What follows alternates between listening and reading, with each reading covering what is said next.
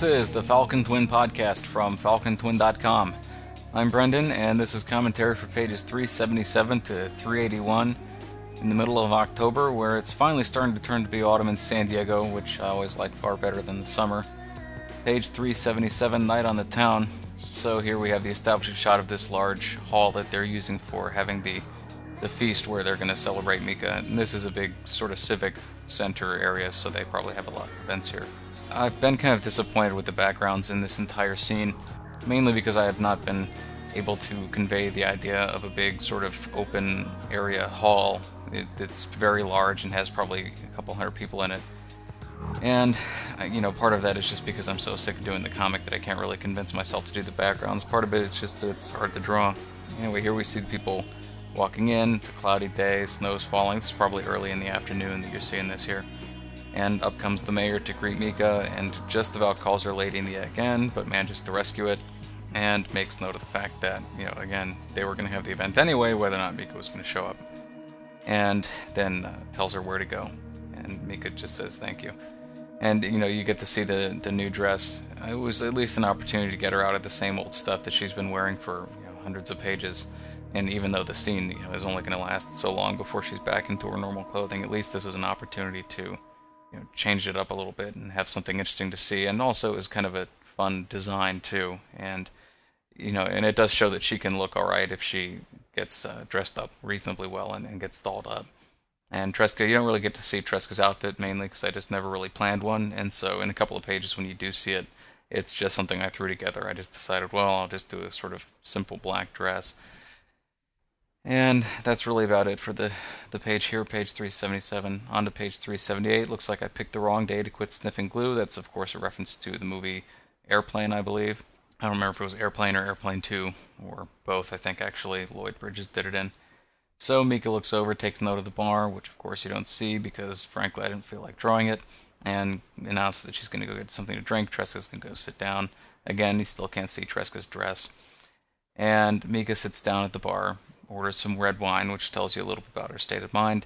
And then you have this unannounced voice coming in from the side and talking to Mika, and you know Mika responds to it without even really looking, so she knows who it is, but it isn't until the next panel that you see.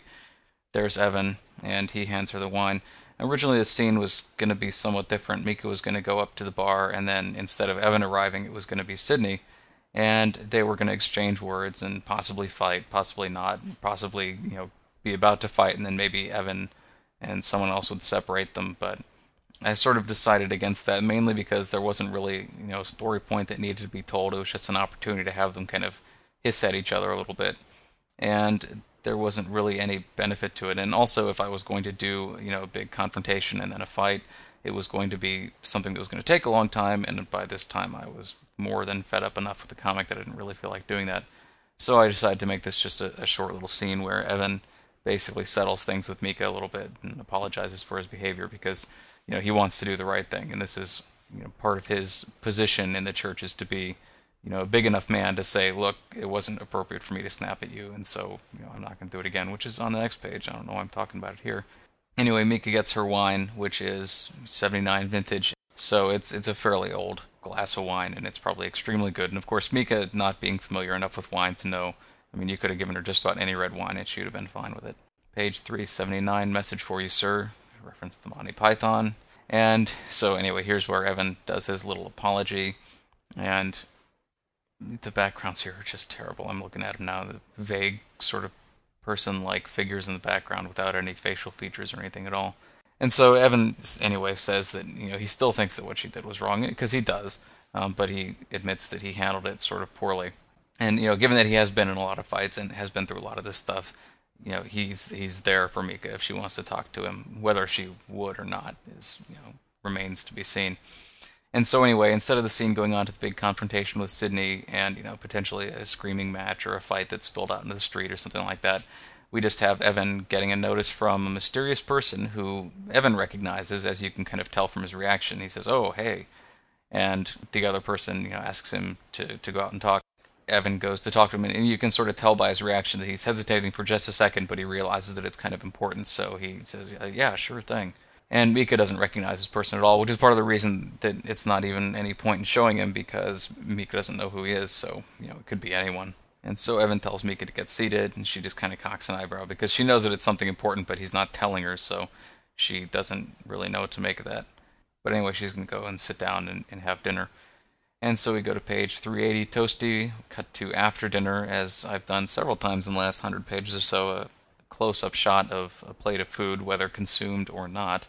And there's Mika sitting back and relaxing. And there was actually a line in the script, which of course didn't come through in the comic, where Mika expresses kind of annoyance that she had picked a dress like the one that she has so that she couldn't just kind of let it all hang out and relax. And she still has to kind of tuck her tummy in a little bit because she's really full, but she doesn't want to, you know, to stick her belly out, so she doesn't. And the chair looks terrible, absolutely terrible. There's a big fireplace supposed to be behind her, which you can kind of see off to the side of the panel in a couple of, I guess only on the fourth panel here.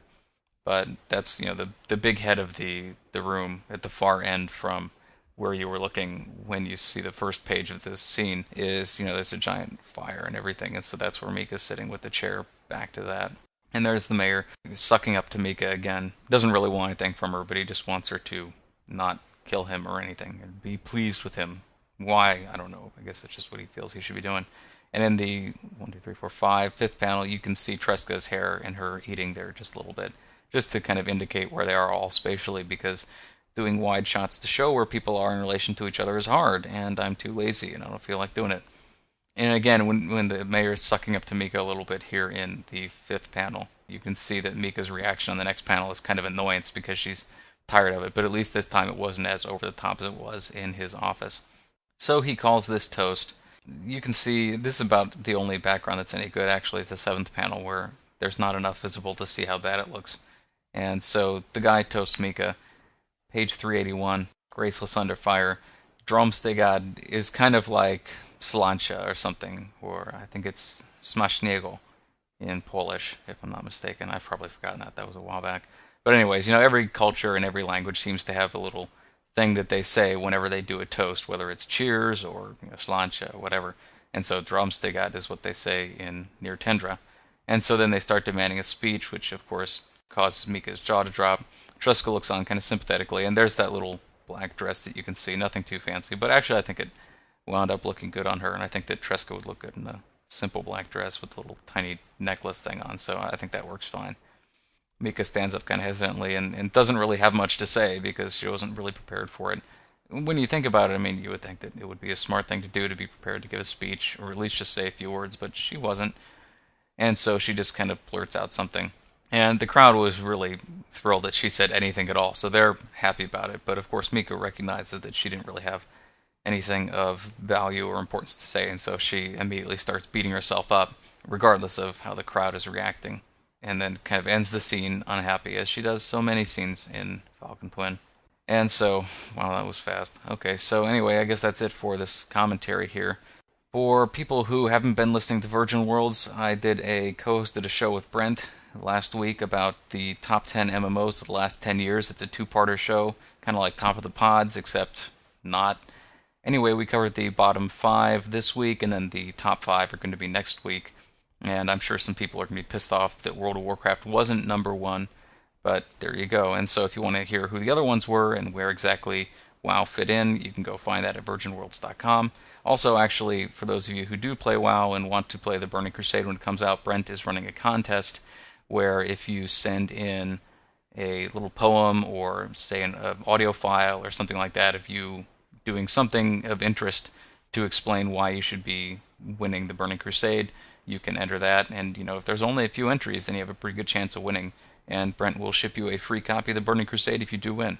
And let's see, also follow up to the last podcast where I was talking about the Sansa E250.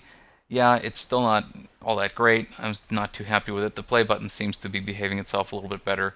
But I will say this, and if you read the front page, you probably already know this, but go get an iAudio U3 instead if you're thinking about the Sansa, because it's better in just about every way. And if you suck up to me enough, maybe I'll post a list of all the different ways that it is better in the forums. But basically, about the only thing that the Sansa has over the iAudio is bigger screen, and everything else about the iAudio is better. So, iAudio U3 by Cowon America.